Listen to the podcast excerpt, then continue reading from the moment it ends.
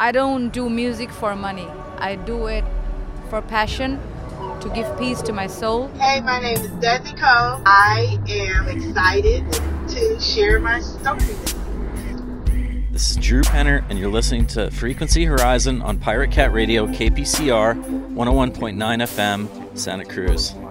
I'm not gonna lie, I'm exhausted. And for good reason, too. I met someone who told me that two hours in the gym is a good way to go to stay on top of their fitness goals. And that, well, that's not exactly how I like to do things, but I wanted to take things up a notch. And so I headed up to Castle Rock, you know, that state park, like perched at the top of the Santa Cruz Mountains between Santa Clara County and Santa Cruz County. Well, I was like, I'm just gonna do a little one mile loop, you know, at lunchtime. Well, I ended up checking out this Canadian and uh, South American duo. I think they had a third person there too, and they were doing some rock climbing, and a rope got stuck in the tree, and then I kind of wandered down by where they were, and then one thing led to another, and I got lost in the forest, something I haven't done for like years. And you can actually go back and listen to the last time I got lost in the forest that was up on Vancouver Island in a previous episode of the Frequency Horizon. But let me just tell you, I was thankful that the rains that are predicted for next week had not yet arrived in the Santa Cruz area here along the west coast. I was bouncing along dry twigs and whatnot, and basically I got, you know, off the beaten path and was scaling mountains literally.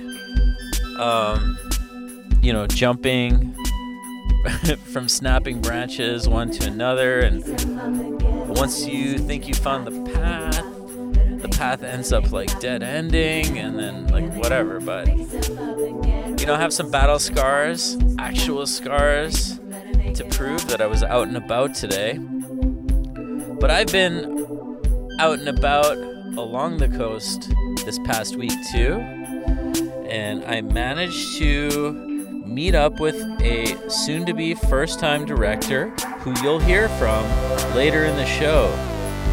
That's Desi Kole. And it's super relevant because, you know, she's been holding off on certain things until the actors' strike is over. And now it's finally over. So keep that in mind when you're listening to our conversation. Second half of the show, we're going to dip into some South Asian strains. That's right. Bangladeshi music and an interview with an independent Bengali musician, singer, and gallivanting soul. Strap yourself in. This is the frequency Horizon on Pirate Cat Radio. And we're gonna kick things off here with a little drum and bass. BCee. That's B C E E with Creed. Here comes. Stay strong. The night has just begun. Go.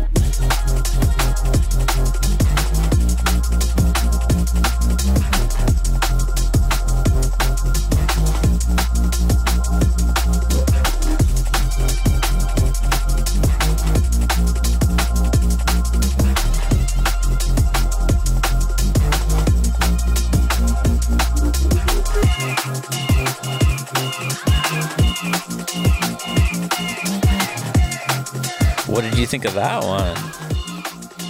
I sure liked it. It's that Liquid Funk Maestro BCee. That's B C E E. And the song is Creed.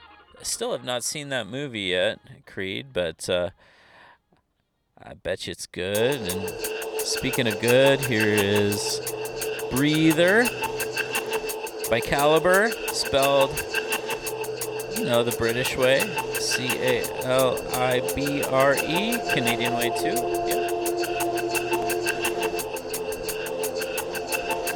Don't forget to breathe.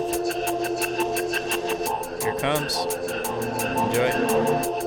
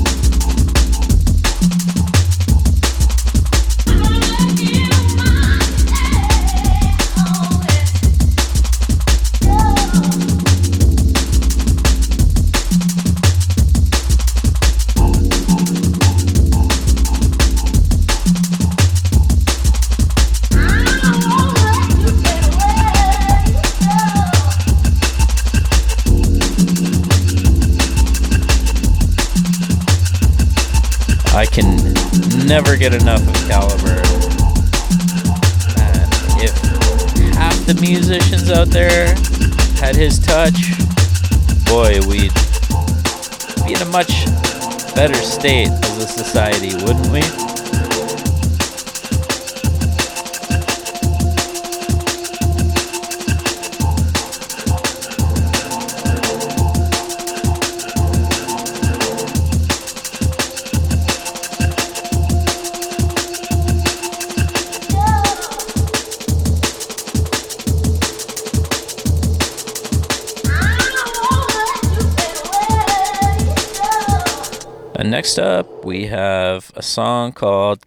See You Tonight by I Dress.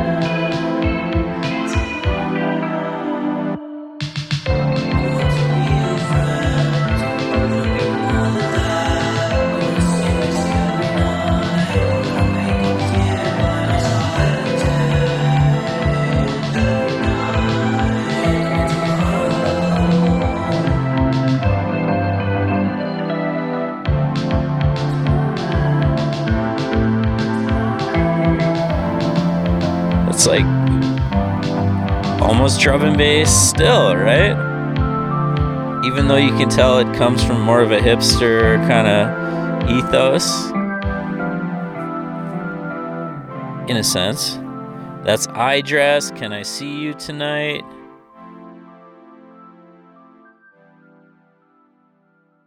Now, we're going to present Pete Tong, Jem Cooke, and Jules Buckley.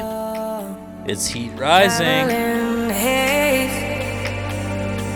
Carry me home.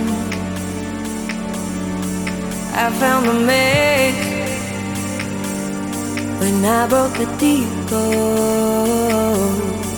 Magical blaze. Carry me home.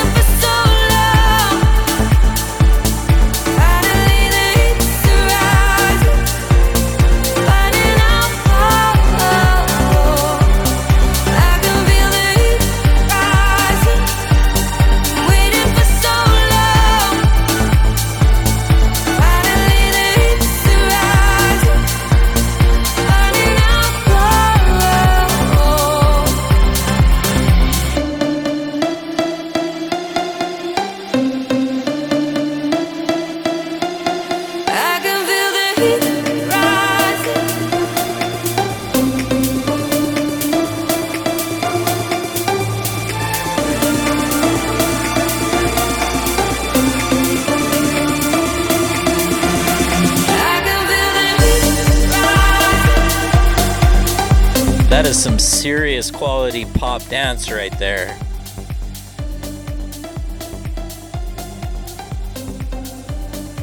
Four on the floor, melodic, heartfelt.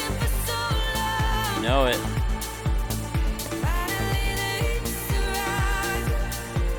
But now we're going to flip over and check in with my conversation recorded during a Lyft trip into Los Angeles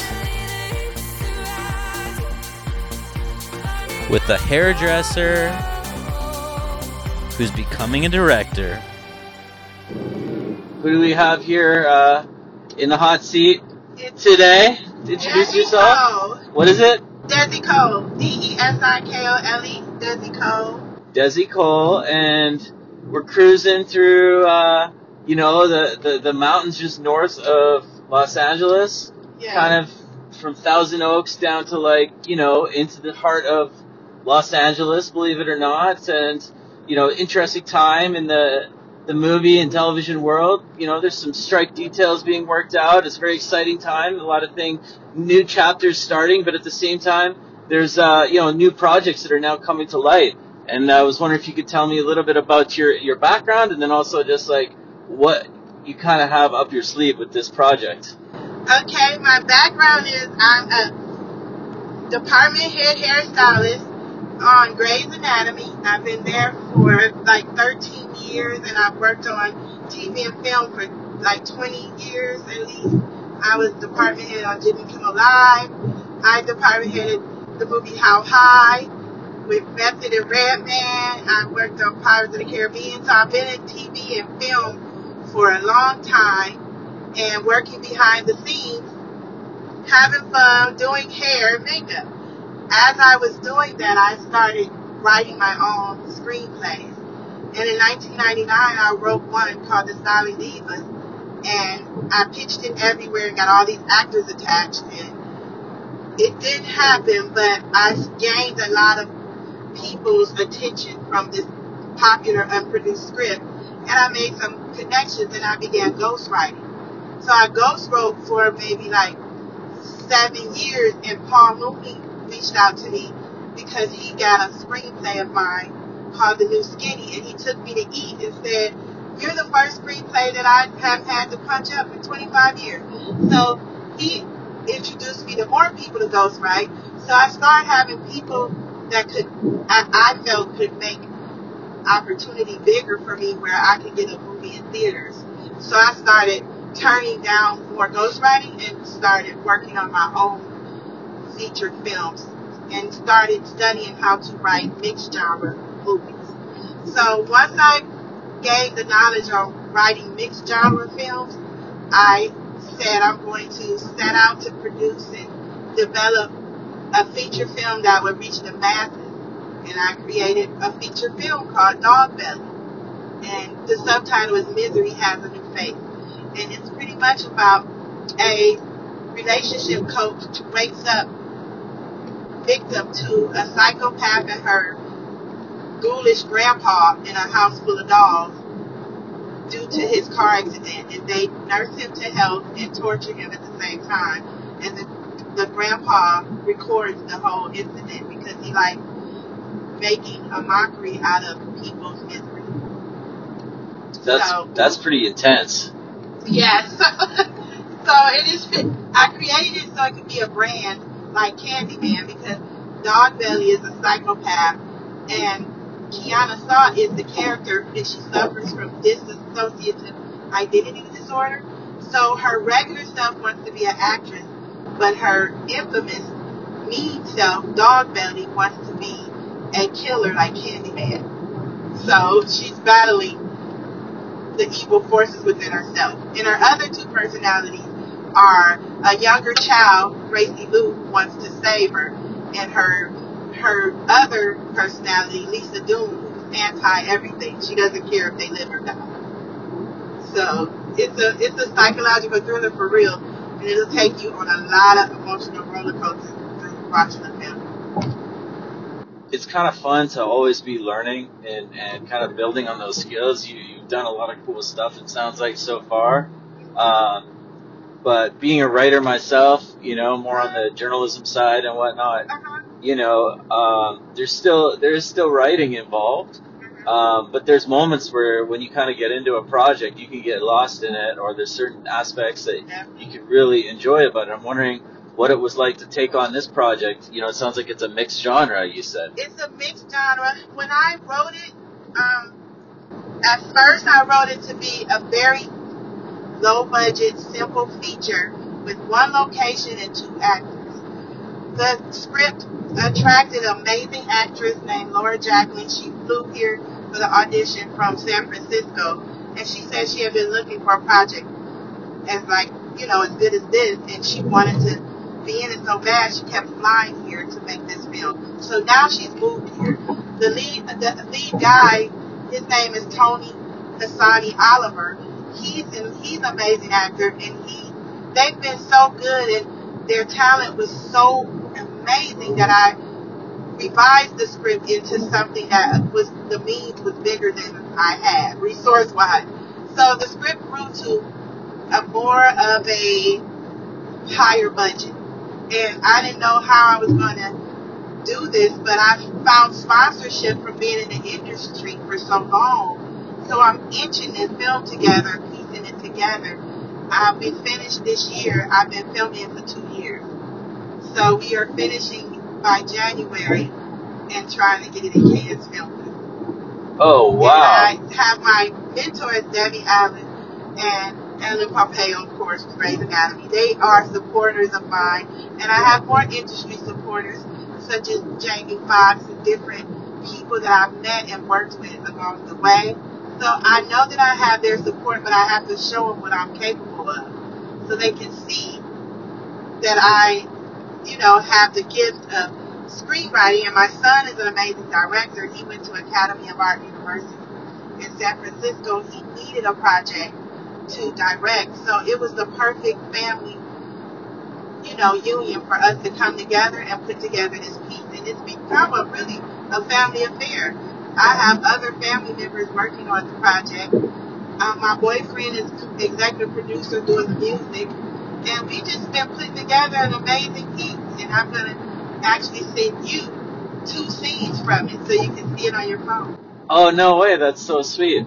Well, because I was wondering, like, were you basically going more so for, uh, like, kind of a creepy feel, or more of a like suspenseful? What? It's suspense. No, because it's mixed genre. Um, it's art house, suspenseful, and it's one step before horror. It's thriller. So she doesn't kill anyone, but there are moments where you think that it could happen. so I will. Spoiler alert! Yes, I know. I will try to attract every audience because there's something in the film for everybody. There's drama. There's he learns a lesson about love. Is anyone ever justified in using illusions to gain love? So he's gonna he's gonna understand this from this horrible experience.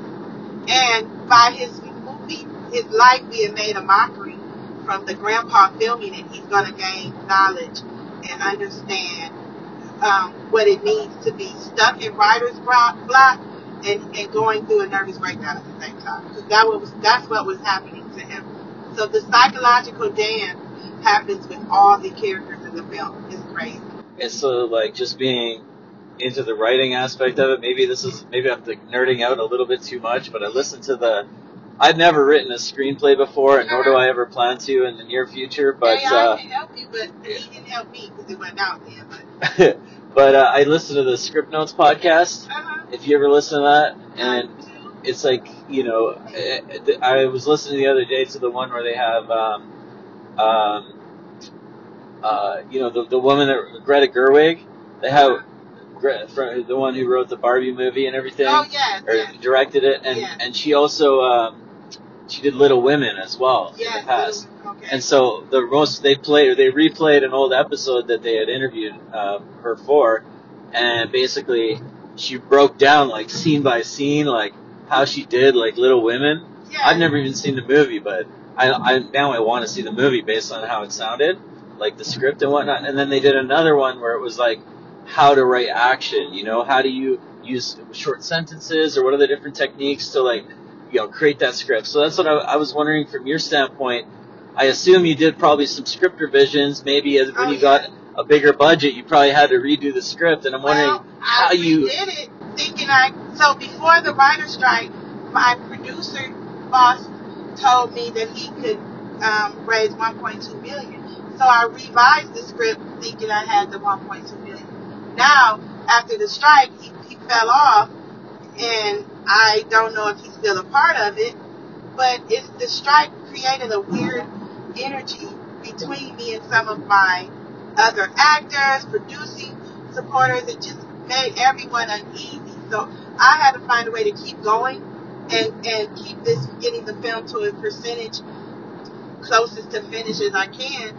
So while I'm waiting on the $1.2 million budget, I'm still filming you know, non-union, but it's, it's like a struggle to try to pull the pieces together without the resources that I assumed that I had that I wrote for, right? You know? yeah, exactly. I wrote bigger locations. I have more actors in it. I just once I assumed I had a bigger budget, I really went in on the mixed genre. So speaking of bigger budgets, uh, you said you worked on Pirates of the Caribbean, I did. Was it the As a first one? The first one. The first one. And did you work on the future ones, or mainly just the first one I worked on the first one for three weeks. It went to, Uh huh. um, it went overseas somewhere for a Oh. long time. But I was living in Sherman Oaks, and my son at the time was young, and I was a single mom, so I couldn't do the hours required. That was a tough one, and it was filming in Long Beach. So I was living in Sherman Oaks, going to Long Beach. That's the So- worst commute ever. Oh For anyone that doesn't I know, fell asleep on the freeway, and I I called and said, "Guys, I can't finish the movie." So I kind of but what was it like to kind of get to to experience being part of something that you it know, was very exciting. especially since costuming and whatnot was and and hair and makeup was such a huge Huge. part of that. That's what you were working on, right? Yeah, hair and I was doing the wigs for the pirates. It was a lot. It was a great experience, though. Yeah, that's it. awesome. We we had to get them perfect. We had so much time to do. It, um, it was very, very um, interesting. Um, the, the the labor that goes into movie making, I can compare it to me to being in the army because it is it is challenging. Have you been in the army before? No. just Okay, but you're just saying the idea of yeah, like it's kind of it's regimented, and it's also if you're on a film set, it's sort of eh, you sort of like realize like this is must be what it's like to be in the army a lot of times. feel Like it's, it's like sitting around. That's what people say. It's like waiting for orders, waiting. you You know, wait for orders and then you have to do the orders fast. yeah, You have to deliver. The, the, there's very little room for mistakes because the mistakes can cost. right. Yeah, they can cost because filming is so expensive. So when you think about if you're putting something on camera, every piece from every department has to be just right. The lighting has to be just right. The makeup has to be just right. The lines have to be remembered. The acting, the choreography, and movement have to be right. Or we got to do another take. So if all the elements aren't in sync perfectly, then you don't have the frame that you wanted to tell the story. And so you got to go back and shoot it again. But I heard Clint Eastwood says if you can't get it in three takes, that's it. And I'm trying to be that kind of director so we can save time. You do a lot of takes before you get the perfect take. I was just, I literally put my last show Mhm. together. Uh, you know, several hours ago. I was in Carmel, hmm and that's of course where Clint Eastwood used to be the mayor of Carmel. Wow. Of course, not that I lived there or anything at the time, but I'm just, you know, That's so cool. I know that Clint Eastwood uh, was he was up um, in Santa Cruz a little while ago, helping. I don't know if it was a dedication of some sort for, but it was some like at some sort of marine biology center. I don't know if he's maybe supports the marine biology or something, or what he was doing there. But there, there was. I remember he was up. I didn't go there, but I heard from some like of the elected officials or whatever that that uh, they got a chance to to meet with him and whatnot. But uh, yeah, Yeah, that's exciting. Speaking of exciting, I'm sure she's stoked that the actors' strike is finally over. We'll hear part two of the conversation in a little bit. I put you up, I treat you well. Tell you secrets I never In the background there. That's Beth Ditto it's all okay. with I Wrote the Book. But there's one thing we never say.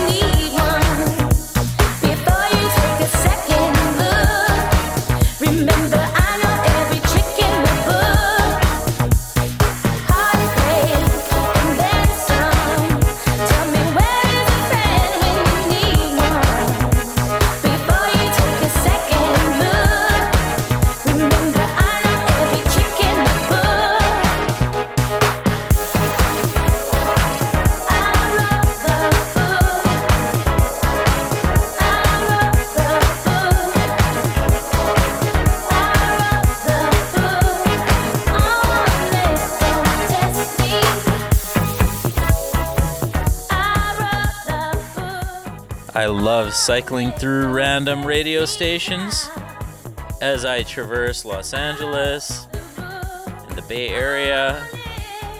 Can't even remember where I heard this one. I think it might have even been like KPFA in the middle of the night or something. But that was Beth Ditto. I wrote the book. And the next one here we have Hailu Mergia with Weegene. Kind of a little bit of a left field track, but some quality synth sounds. So dig in.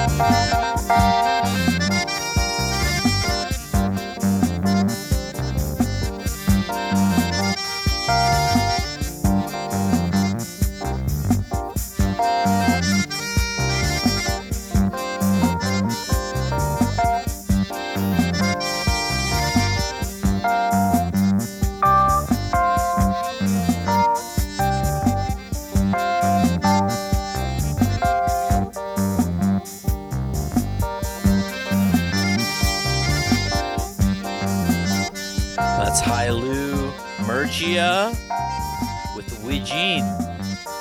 Or Weekene, maybe? Maybe Weekene. It's pretty funky. Has a hint of like hippie kind of music and that world music vibe as well.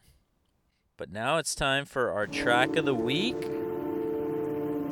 This is Imanu and Road of Two Minds. just a stunning track.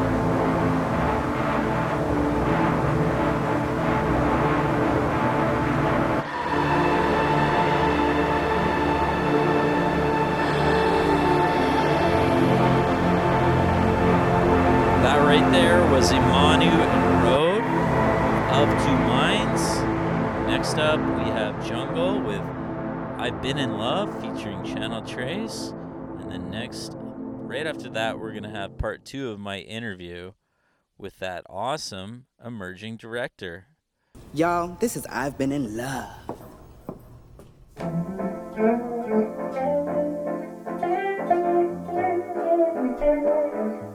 Shit.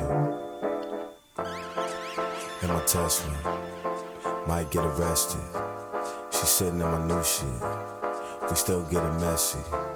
Playing Anita while she got her feet up. And she me from the neck Oh, by the way, All I wanna do is fuck it. Check out this video online, I don't 'cause care it's really well it. Damn, as soon as choreographed. she does it. Backseat for good loving. You could've just got a hotel. You look good, fuck, oh well. Only care if you want me.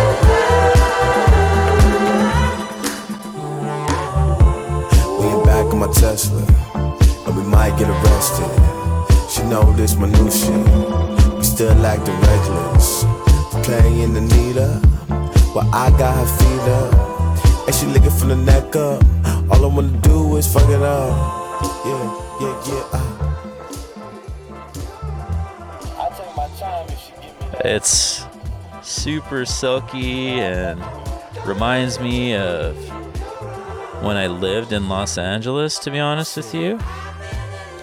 And that's why when I went back for a visit, I was so stoked to meet someone who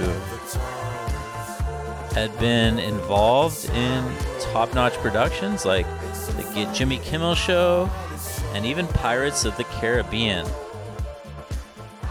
All right, back to the interview. The show I do, it's it's called Frequency Horizon. Uh-huh. It's supposed to be the intersection of sky, sea, and sound.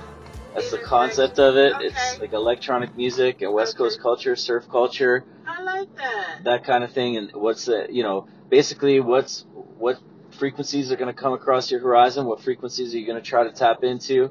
Uh, you know, being in the right place at the right time. Like this, I was, you know, I turn on my, you know, basically open myself up to this particular connection by doing Lyft today. You know, and uh, so nice. who knows where it'll lead. You, you, you know, like hopefully the audio works out. We throw it on the uh, on the podcast, the Yeah. radio, and you're creating. You, who knows? Maybe someone will hear it and it'll inspire them to create something, or or or maybe go surfing or whatever it is that that they needed that day, and they say, oh, I need to do this one thing, and uh, so that's kind of the concept. And and That's good. I was just wondering, just I know you never heard of it before, but throwing that idea out there of you know frequencies and and you know the maybe the uh, the sonic aspect of it, you know the Mhm. electronic music and go to shows and whatnot, For or sure. the uh, you know surfing or just the outdoor energy, the West Coast vibes. Like, what does that mean to you when it- when you hear those words together, frequency horizon? I've always wondered how surfing worked because they look so happy when they're on the surfboard. I've always been like, but I'm too scared. You know, I'm all scared, and I can swim. I'm just scared I'll swallow some water and won't recover. so it's like I'm not scared of the surfing part, but I'm scared. But it looks like they look so happy on the surfboard, everybody. And I'm like, that must be so fun. But I would do, if say if there was a little beach amusement park with a smaller surf kind of fun thing, like a smaller wave in a pool, I would try it. Then. So I'm scared to try it on the big real one. yeah, well, it's it's good to get the big one because the big one is more stable, right? The bigger this, the bigger surfboards are the ones you want to learn on because you know the big foam board you want one of those because if it hits you in the head or something, which it probably will at some point, then uh, it doesn't hurt, right? Oh. or at least not so much if you're not too terrible of a place. And also, you know, just the simple thing of the more, more foam that's in the board, the more likely it's going to catch a wave for you, and then you're going to have more fun right off the bat, right? Wow, that's okay. Well, I learned something then. That's the tip right there. But the other thing I was going to say is that the whole reason that I came down here, or one of them, you mm-hmm. know, besides the fact that somehow maybe the universe just needed me to, to bump into you, I know. I was Right? like, how bomb is that? Uh, but beyond beyond that, you know, um, essentially, I'm actually headed to this one surf shop Really? that has just a ton of boards and everything, hmm and um, I haven't been there in in uh, you know forever. And there there's tons of places where I live in Santa Cruz that sell surfboards. Uh huh. One of them that has a, a good amount of used boards is kind of like going through a renovation. I don't think they have all their used boards right now. Yeah. Um, and then just, you know, it's just sometimes when you find a spot, like a, a shop that sells the one thing that like, you know it's going to work for you, Yeah. whether it's surfing, You whether gotta- it's yep. whatever, musical instruments or whatever, right? Like, Yep. you know, it's worth going that extra mile To find, yeah. to tap into that Yeah. energy because that's what will allow you, and that's the whole point with the frequency horizon. It's like having the right board or, you know, having the right, you know, synthesizer or whatever it is that to create that frequency, like, it's really important because that's the key, and I feel like that's what, what's been lacking in my in my life is is kind of, you know, Just anything creative, um, making a choice to make it the right. Like, um, today at twelve thirty, my set that guy is showing up just to dress a, a piece of the set for a scene, and this dressing this one piece. It's, I've lost sleep over it, and I'm not a set deck. That's not my what I master. But directing is connected to the creative part too sometimes. So to pull off the emotions that I need to pull off, I'm like, God, I gotta go to the right store to get the right old artifacts and all the, you know, it's just like different things to make the scene have emotional impact on the audience. yeah, So even when you're picking out stuff for something that matters to you, if it's creative or fun or hobby or for work, it just creates so much thought process for you. And you feel your body feel like you done work after you thought about it. So I feel like I'm like I don't work yesterday trying to figure this out, and I'm still trying to figure it out today. Like, cause I don't rent from a prop house, and I'm over here like, ugh. and my son's like, well, we'll take some golf clubs and take uh golf trophies from my dad, you know, and and put in there in the scene because we wanted to look old rustic, old rustic cabin. The exterior for the film, the story world, is Canyon Ranch. It's like a movie uh, making place. Where if you saw the movie, um, some about women. Um, what was that recent movie? Um, woman of something woman. you're not talking about that. young woman or something. Okay, So it was shot in Canyon Ranch. It's in Thousand Oaks. okay, It's like a wooded area with all these different, like a mine and cabins, and so that's where my story world takes place, which in my film is called The Hidden Hills in the story. oh, nice. So we, so we're we created the interior of that at HartBeat Studios, which is Kevin Hart's um, production house, and that's where my office is. So I'm like four doors down from Kevin Hart. No way. Yeah, I'm like, he's worth 400 million. I'm setting my office up right here by him. Do you see it? Like, does he come in and stuff? hmm Really? It's his production um, studio. So his team, is his overflow. So when he's doing photo shoots and different things for his life, yeah, his office is, his office is two floors, but it's like three doors down from me. What's it Yeah. like to to be around such creative energy or you know successful people and stuff like that? Like, It's great. I'm used to it. I know him from. I worked on Real Husbands of Hollywood, so I know them. So it feels like um, when you meet, even though they're celebrities, when you meet them um, at work behind the scenes, and if you do their hair or you meet them in hair and makeup, they're um, you know they're celebrities, but it feels like friends. You know, because you have that that bonding moment before they go on camera, and you get to hear them talk you know, their regular life or get to it's you're more personal when you you know, in the hair and makeup room. Well, I, I think there's another aspect of it too for you that that I wouldn't necessarily have. Now, you know, and maybe do some radio or maybe do some, you know, some media type stuff, but I'm not trying to be a movie star. You know, I'm not Yeah. trying to be. Maybe in the. I'm not saying I wouldn't. You know, if it fell in my lap and it just worked out or whatever. You know, but I've always You been trying be to do. mountain people in my scene at Canyon Ranch. Oh yeah, you know, maybe you never know. I could I could have to keep this beard then, right? Right. No, I would let you keep it. I, I don't no, but I'm saying like I might I might shave it today, but now I might have to grow it out, you know? oh, for, yeah. it grows out fast. It grow, it does, yeah, yeah. But uh but no, I'm saying essentially um But we would put prosthetic on you a little bit. yeah, Because yeah, we yeah. want it to look we want these people to look consecrated from the regular world. So you can't look like a hot surfer or attractive. You gotta look kinda we would have No, but that's the thing. I live up in up in uh you know up in Santa Cruz, right? And so the people up there, especially the ones that live in, I used to live in the, mountains just for like a year there in Felton in the redwoods. Oh, they're you know they have some flavor, some more hippie and redneck flavor up there in the Santa Cruz mountains. Uh-huh. You should come check it out. You might want to film up there. I'm like- check it out. But okay, so my friend, her name is um, her she's a makeup artist. She lives in the L.A. Los Angeles mountains. But she told me a story years ago at work. We were working on The Voice, and she described the mountain people as so weird. She said you, they're not normal looking, like you've never seen them before. So I think I think of that. I think my screenwriting comes from experiences in my life and things I want to entertain with and and, and I fictionalize it. You get what I'm saying? Uh huh. But these people, um, I guess I found one of my favorite movies was Wrong Turn, but um, it was a horror movie when I was younger, and these kids took a wrong turn, and the mountain people was scary, and I was like, well, that's good for a thriller. But it's not the real people. It's because the lead dog belly, she looks normal, but the her grandpa he wears a a face, a prosthetic face, and he looks very old. It's funny. And you're listening to Frequency Horizon on Pirate Cat Radio, KPCR 101.9 FM, Santa Cruz. Oh, that's awesome. Yeah. Yeah. No, uh, the the one of the newspapers that I write for is uh it's actually the newspaper for that mountain area. Really? Yeah, it's called uh the Press Banner. You know, has this old that's like almost like an old timey kind of name, you know.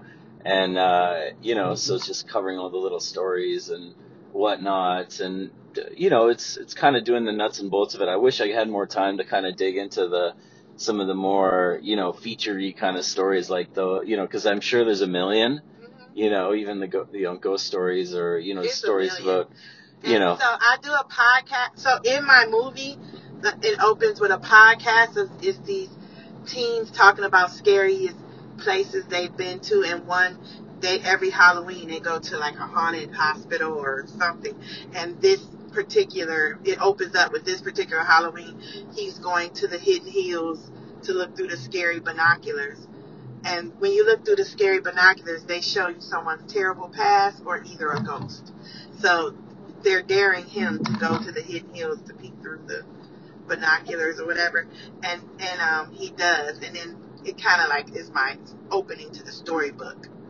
that's awesome. Mhm. Yeah, that's that's that's not a bad way to do it. Yeah, just trying to tell the story creatively, but I but I also try I write for the theater people that go to the movies, so they have they have a different expectation as the people at home watching TV.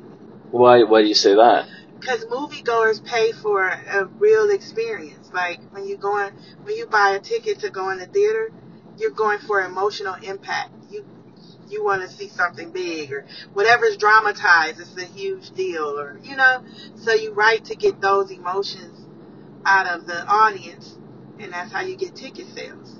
Right, yeah. and I, I might actually go to a play today. Uh, Really? yeah, my friend said, "Oh, my, she's got this friend, this uh, who's I, I don't know if she's uh, like maybe a fairy or something, but she said it was a Shakespeare production. I think of Richard III. Wow. I think so. I don't know if we'll end up going or not, but you know, I, I got mad love for Shakespeare. I'm just not a huge, you know, I don't I don't necessarily consume a lot of Shakespeare. You know, I have a lot of It's just respect for been it. so long for me. I did it in college a lot, but I got bored afterwards. but you know, it's always good to kind of keep up with you know different because I don't go to a lot of theater, but I you know Yeah. I thought maybe I might I might check it out today because That'll be fun. what what's great about theater and and that kind of thing is that it really emphasizes the writing, It does. right? Because you can't just put some CGI and that's it, right? They have to have like really quality. They gotta deliver a message, and you gotta receive it.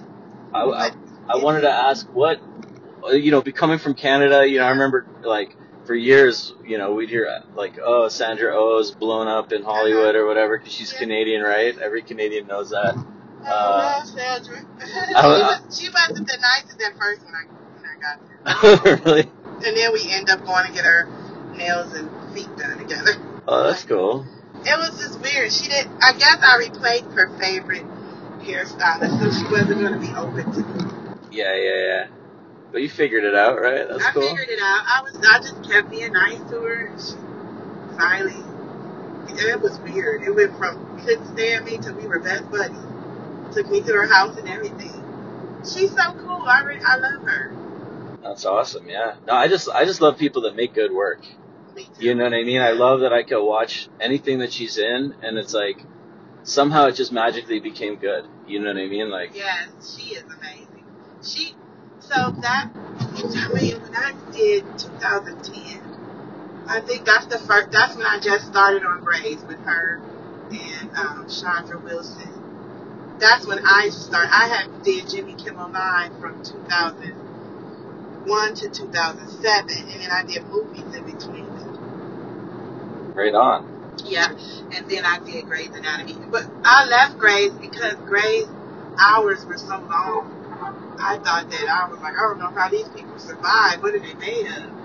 I was doing 17 hours every day, five days a week. I was no good. I guess it. I guess it be, it probably helped them be in character for doctors who have long shifts. You know. Clearly, right? and then some, just the drama of it all. Like you, some scenes are boring. I'm like, they have the biggest audience and the most fans. They, today, they're still the number one streaming. really? I'm like, gosh, they got Grey's have the most fans. Ellen Pompeo is the highest paid actress on TV. Really? Yeah, still. Wow. Isn't that crazy? Because Grey's got fans that go back and they're obsessed with that show. Wow. I ain't never seen that. Like when I went to Ohio, my mommy was in the hospital. The nurses was all fans of Grey's Anatomy, so I was trying to buy their love by getting them autographs and stuff like that. Like take care of my mama. please. Yeah, that's probably that's that's so funny. Like that that is probably exactly the, the the best thing that would work, right? Like, Yes. I mean, obviously, I'm sure they're very professional, anyways. But you know, yeah, I mean, but literally, that's that's very like. You you know, you would never expect as a doctor someone's going to show up and be like, "Oh, here's some autographs from your favorite show," Yes. or whatever. You know, I was like, God, I remember just feeling desperate because my mom was so sick. And I, I was flying in to see her because I live here and I, you know, could only miss so much work. It was just a challenge, you know? But so I just was thinking, like, I have, maybe I have something to enlighten them that they would, you know. And it worked. They was, she was spoiled. And they took care of her. and uh, is your is your mom still around? No, No. she passed away. She passed away in 2015. Oh, I'm sorry to hear that. Yeah, thank you. But it sounds like she had, you know, some some blessed moments in those Yeah. last those last years, right? Yeah, she did, and she was just trying to make sure I'm okay. So she, I'm like, Mom, I'm It's like right to the end. They always, you know, it's it's just how that's how moms are, you know. okay." Mhm. She was worried about leaving me. Yeah, yeah. So, uh, you know, uh, for someone like myself, a creator, you know, doing my little projects here and there, you know, kind of Okay. trying to keep it legit, you know, on a certain tip, you know, Uh-huh. But at the same time trying to progress, you know, do certain career paths and everything like that, and just kind of stay strong with the integrity of the, the whether it's journalism or just doing quality production, you know, from radio shows and audio to you know anything else. Uh, what what's your tip for someone that's been so successful for so many year, years as you have been, like being in the industry and keeping that good name, but also just having fun with it? Clearly, you've been having a blast with it at the same time. What is your like top tips for just kind of keeping that consistency and not letting the fire fade? I tell my son and I tell anybody, it's a tough industry. You do have to have tough skin. Just try not to burn bridges, but you definitely gotta always see it as fun. You gotta always, always stay optimistic, like at work and while being creative. Yeah. I can't wait to hear how that movie turns out.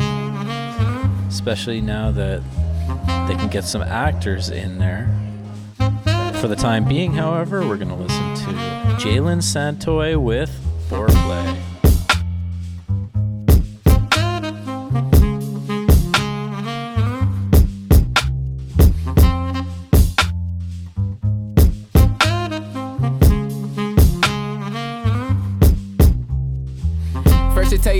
Love you. Then they ask where you coming from. Like you the only one feeling how you feeling. Then you lie just to make it sound appealing to him and her and even the family that you keep close just to blow the steam like Stanley. You the one have to plunge in the back, praying people in the front don't figure where you at. I get that. Used to pray for the feeling, I don't miss that. I was stuck for a while, I'll admit it. The same damn thing that you feeling, man, I get it, but I'm past that now. I sip this crown, now I'm mixing no sprite. Only sit brown when I'm coolin' with my niggas. So bitch, go figure. It's that kind of night, alright? I love you. Things that cross my mind while I'm by myself. I hate you. These things go through my mind while I'm by myself. I fuck you. These things run through my mind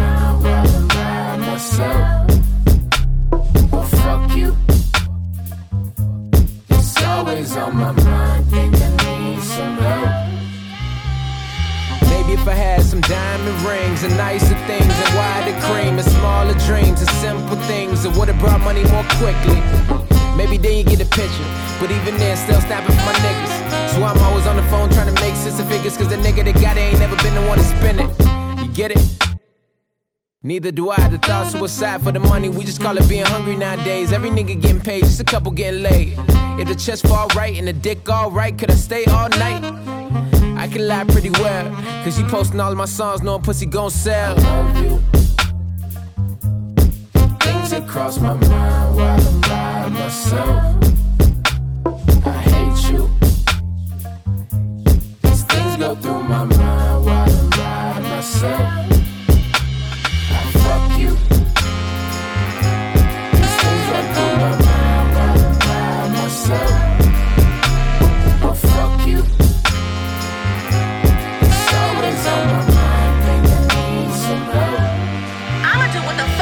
wanna do. What? I said I'm tired of waiting on your ass. I hate you. Things that cross I'ma have me a man, boo boo. A man that wants to be with me and my baby. And have a family. A real man, Jody. Not a little boy that still wanna live at home with his mama. Fuck you. Kiss my ass. Going out these streets and be a little tricky if you want to. I should knock you the fuck out. You better not hit nobody. If I call your parole officer, they will put your black ass back in jail. Nah, kiss my ass, nigga. You better walk away. I hate you. You so stupid. You hate me? Yeah, that's right. I hate your ass. Oh man, don't you fight. make me sick. Don't fight. That was Jalen Santoy with Foreplay. Next up, we have Joey Badass with One of Us. Statik Selektah. Look, make up your mind, baby. Booty on my wrist, saying I ain't got time, baby. Gotta shine, baby. Uh. I know they wishing they was one of us. Cause we living in a lap of luck. Stuffing honeys in the truck, got them lapping up. I know I got my money right, so I'm acting up. What? I know they wishing they was one of us. Cause we living in a lap of lust. Stepping honeys in the truck, got them lapping up. I know I talk a lot of shit cause I can back it up, nigga. What? Bitch down the boss like Hugo. Pockets full of blue nose. Walking in the street loophole. Realest nigga that you know. Known around my city like that nigga Kumo. Catch me in Boca Katrina eating all the Pluto. She need a nigga who gon' keep it low, won't let the crew know. Venus is Sagittarius, but I took her to Pluto. I got a gold soul, not that Acapulco. She throw it, I'ma knock it out the park like I'm a Pujols. Good fella, rockin' the sky dweller. Got street dreams of being richer than a Rockefeller. I tell her it's whatever. We can catch planes to dodge the bad weather. Alcantara's wolf in a Porsche till you feel the leather in the Range Rover. Kinda on the river for the quick changeover. Got an AM and a PM with. Only A-list on zombie honeys who you seeing with. Any rumors you heard about them, you should believe this shit. I pull up in the cleanest whip. Nike SBs in coordination with the GC3. Prezi on the wrist, look crisp, matching the piece. Face card, way too legit, don't even need ID. Basketball eyes on my dick, I give them tenacious D. From BK to the Bay, we run them numbers up. About to lap you niggas again, they running out of love. Been up on top of my game, niggas can't stun on us. Me and June, one in the same, fucking the summers up. I know they wishing they was one of us. Cause we living in the lap of love. Stepping honeys in the truck, got them lapping up. I know I got my money right, so I'm acting up. What? I know they wishing they was one of us. Cause we living in the lap of lust. Stepping honeys in the truck, got them lapping up. I know I talk a lot of shit cause I can back it up. Nigga, this that uh. go insane, nigga, kill mode. Pyrex in the kitchen working two stoves. Yeah, yeah. emerged from the dirt, had to make a way. It was dark days, but now it's better ways. Used to wash cars, go to matinees. Now I'm pulling out a hundred just to go and play. I'm the type to let a bad bitch walk away. Cause that ain't my main focus, I'm on bigger things. Might get her head done, let it dry the Porsche. 10,000 in my sock and I'm rocking shorts. Uh, shoes up, I got my life in order. Slide through BK in the drop with Joe. I told baby I'm a different breed. Don't be texting me shit, you be texting him. In Philly with Wallow eating the Philly cheese. We living that life niggas would not believe. I know they wishing they was one of us. Cause we living in the lap of lust. Stepping honeys in the truck, got them lapping up. I know I got my money right, so I'm acting up. What? I know they wishing they was one of us. Cause we living in the lap of lust. Stepping honeys in the truck, got them lapping up. I know I talk a lot of shit cause I can back it up, nigga. What?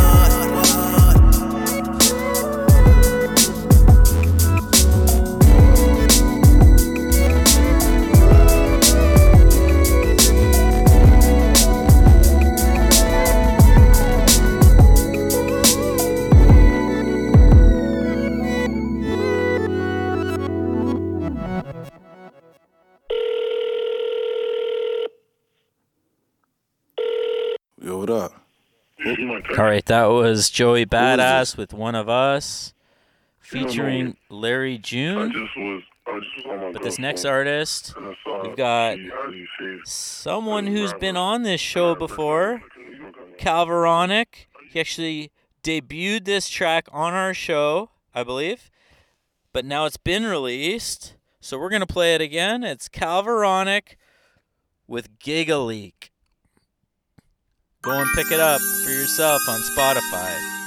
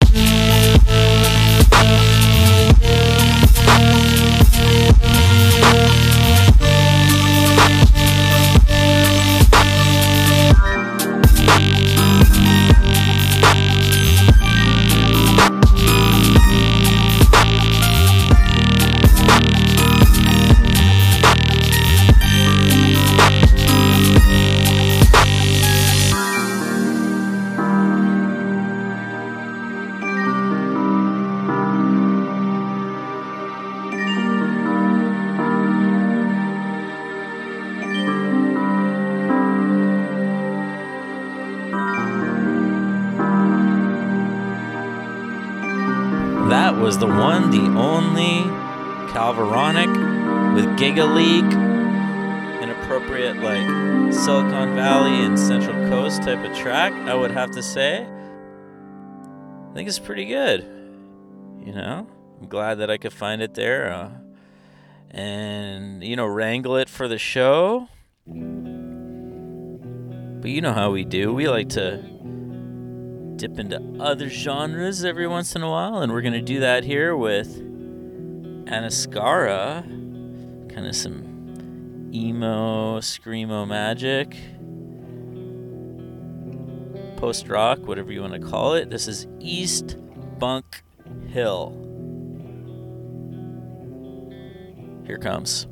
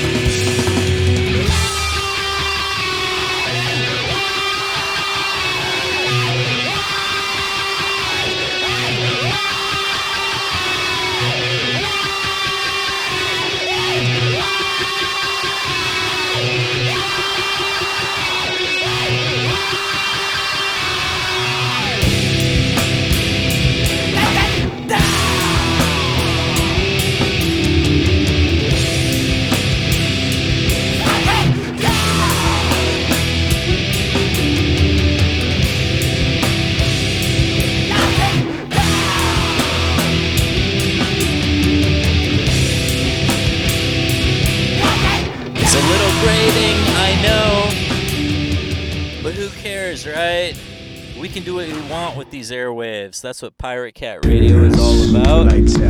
So we're gonna play Mike Clops Love. Just fucking right dance featuring B and B. This is like super underground producer.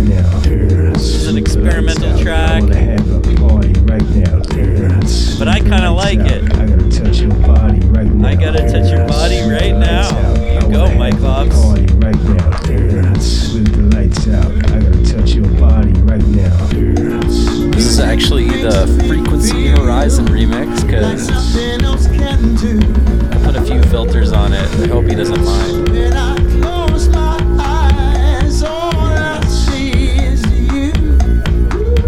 I was trying to make it sound more techno,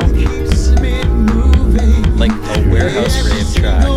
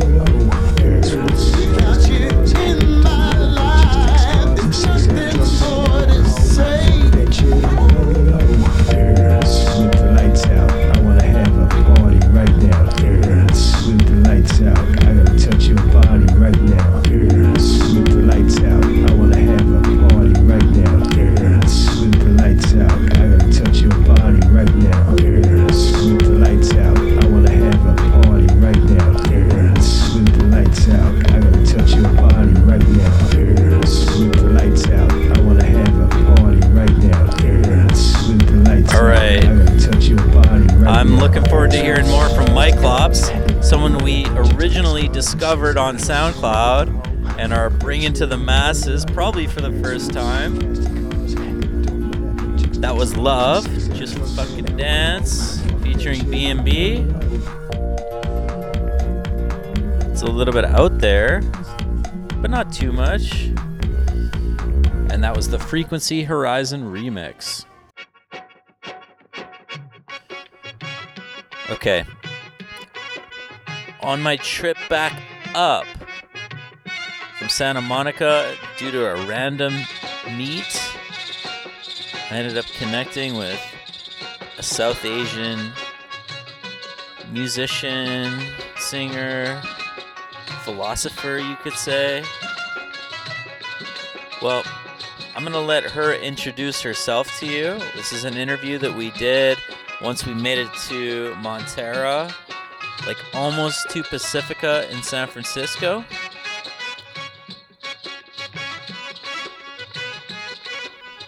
I just loved how she kind of really expressed this desire to create great music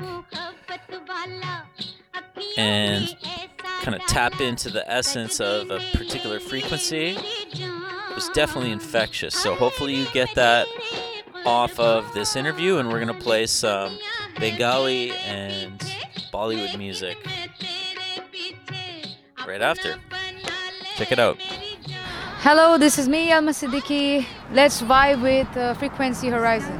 Right in front of, I don't know exactly what the space is called, but um, according to my friend, it's the south part of San Francisco, but not exactly at South San Francisco.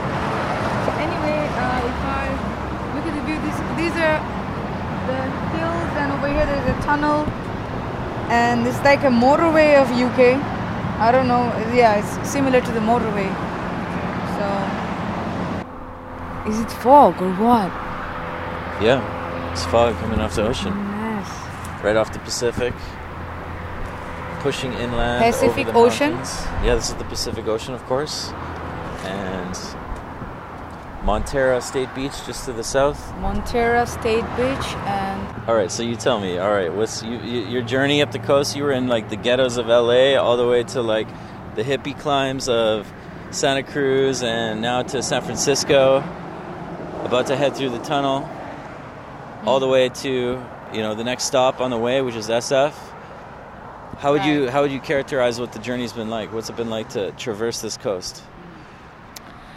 Um, I would say that the journey is amazing because it is a mix and match of the uh, views from the hill to the beach.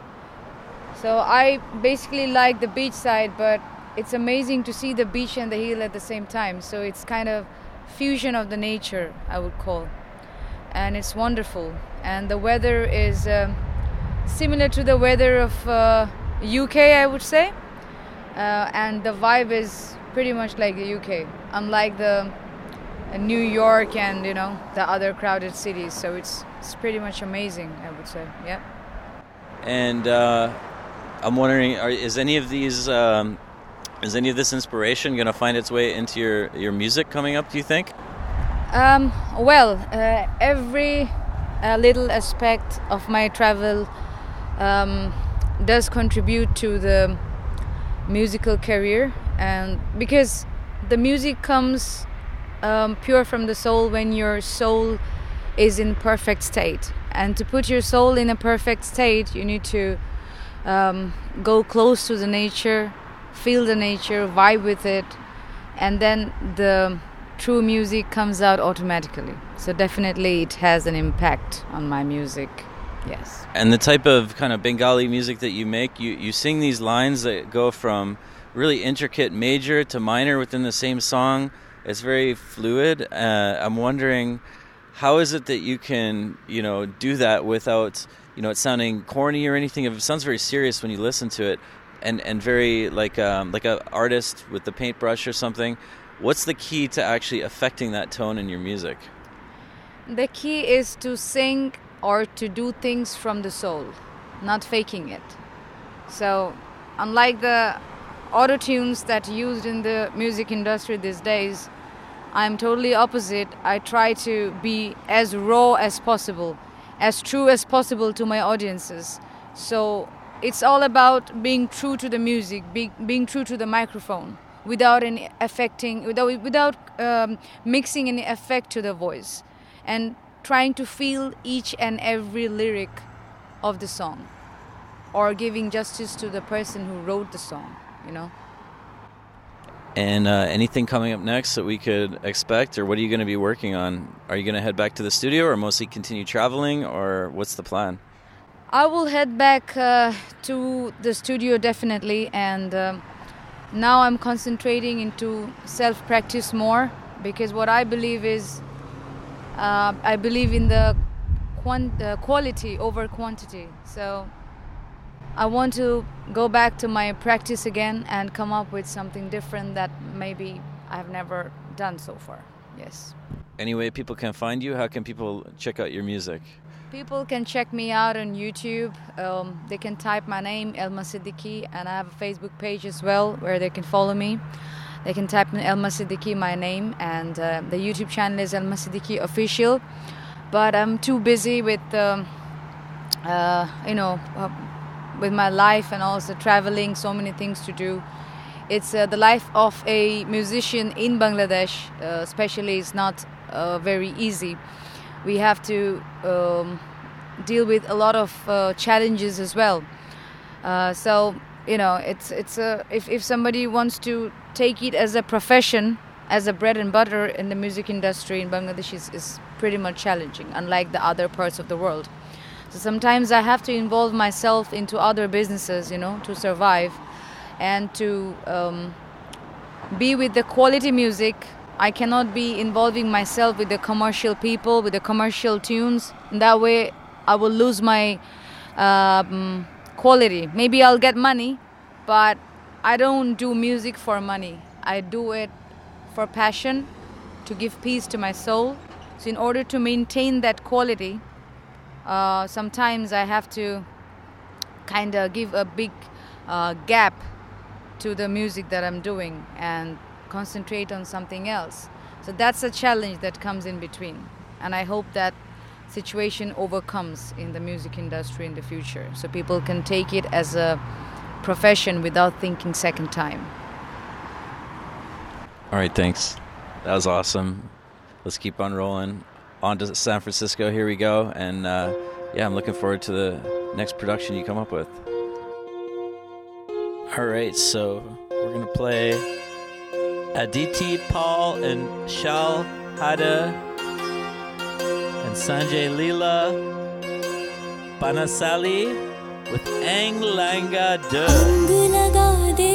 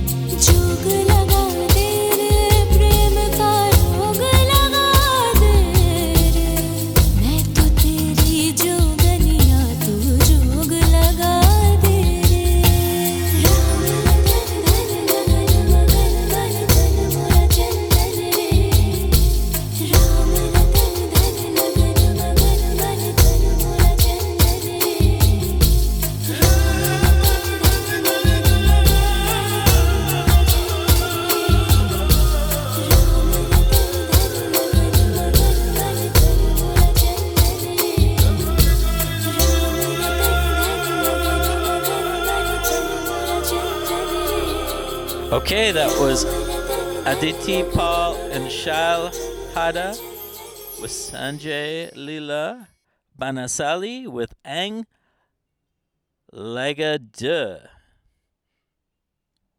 Which had a sick beat, didn't it?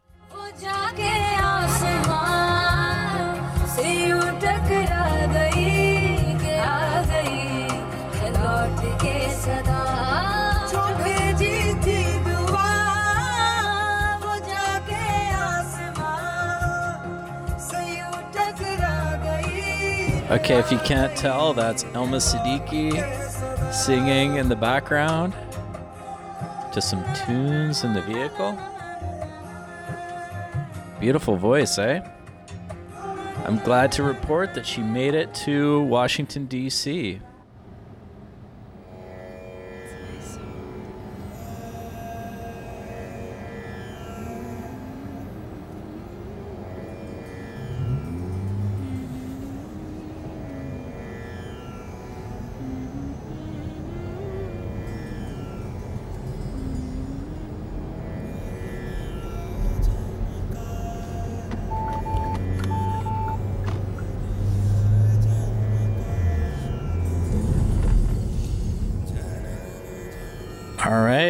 time for Hariharan and Swarnalatha with Hai Rama Rangeela from 1995.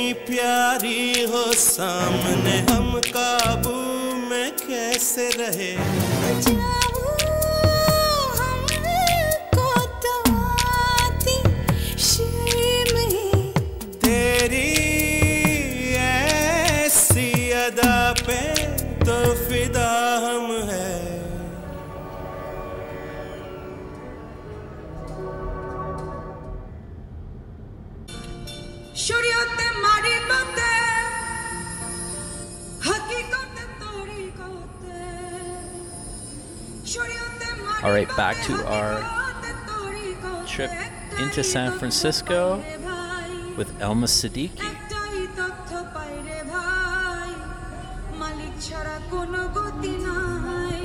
This is her song, and it's sick.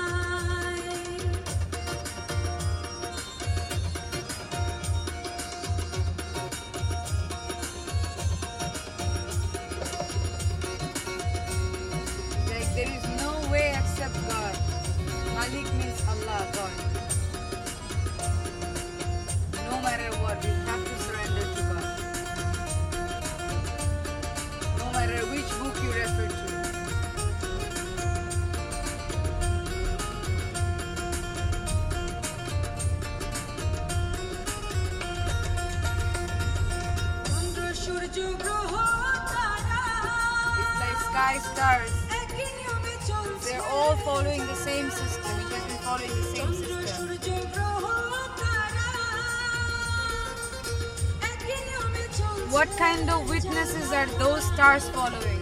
It's one thing that's God.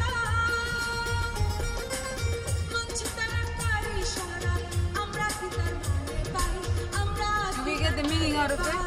Whom they follow? What kind of system they're following? It's the system of God. It's the same system.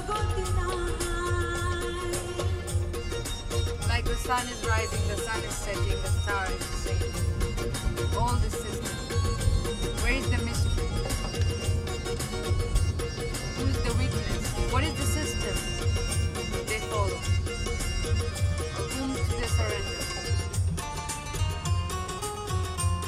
Chirbenny That's a channel. is the channel. This is off. Shout out to Chirbenny. And, and what's the name of the song and artist? It's, I'm the singer, and the and the and the lyrics and the tune is by my father. And it's it took one year to write this song and came up with the tune. This is you. Yes. I had no idea this is so good. it's. Me singing. I thought this was like a classic.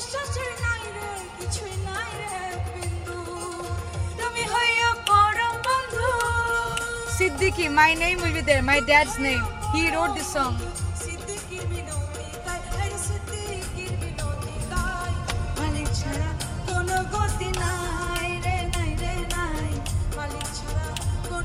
Like there is no way, there is no loophole to escape. You don't surrender to escape. You don't surrender to what? You have to surrender to God. There is no other loophole.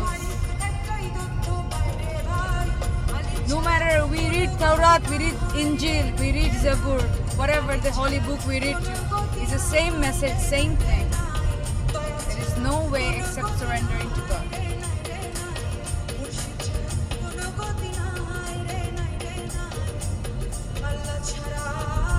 Path, way to you know, exit except the God. The God has. We have to believe in God. That's that's what. It, the main gist of the song is no matter what, God is there. difference a day made Is that the record label Chirbenny too? No, that's a, Who- that's who is a, the that's, label? That's a live program.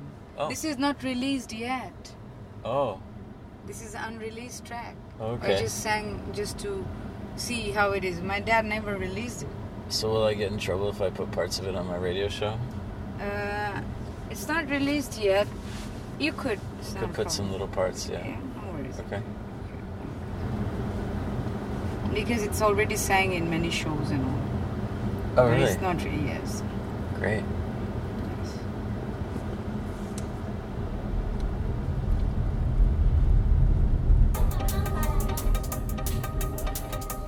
All right, I wish you the best as you create your next projects. Thanks for sharing your story with me. This next one is the Vanguard Project with DITU. We're going to finish it out with this track. Hope you all had a good night.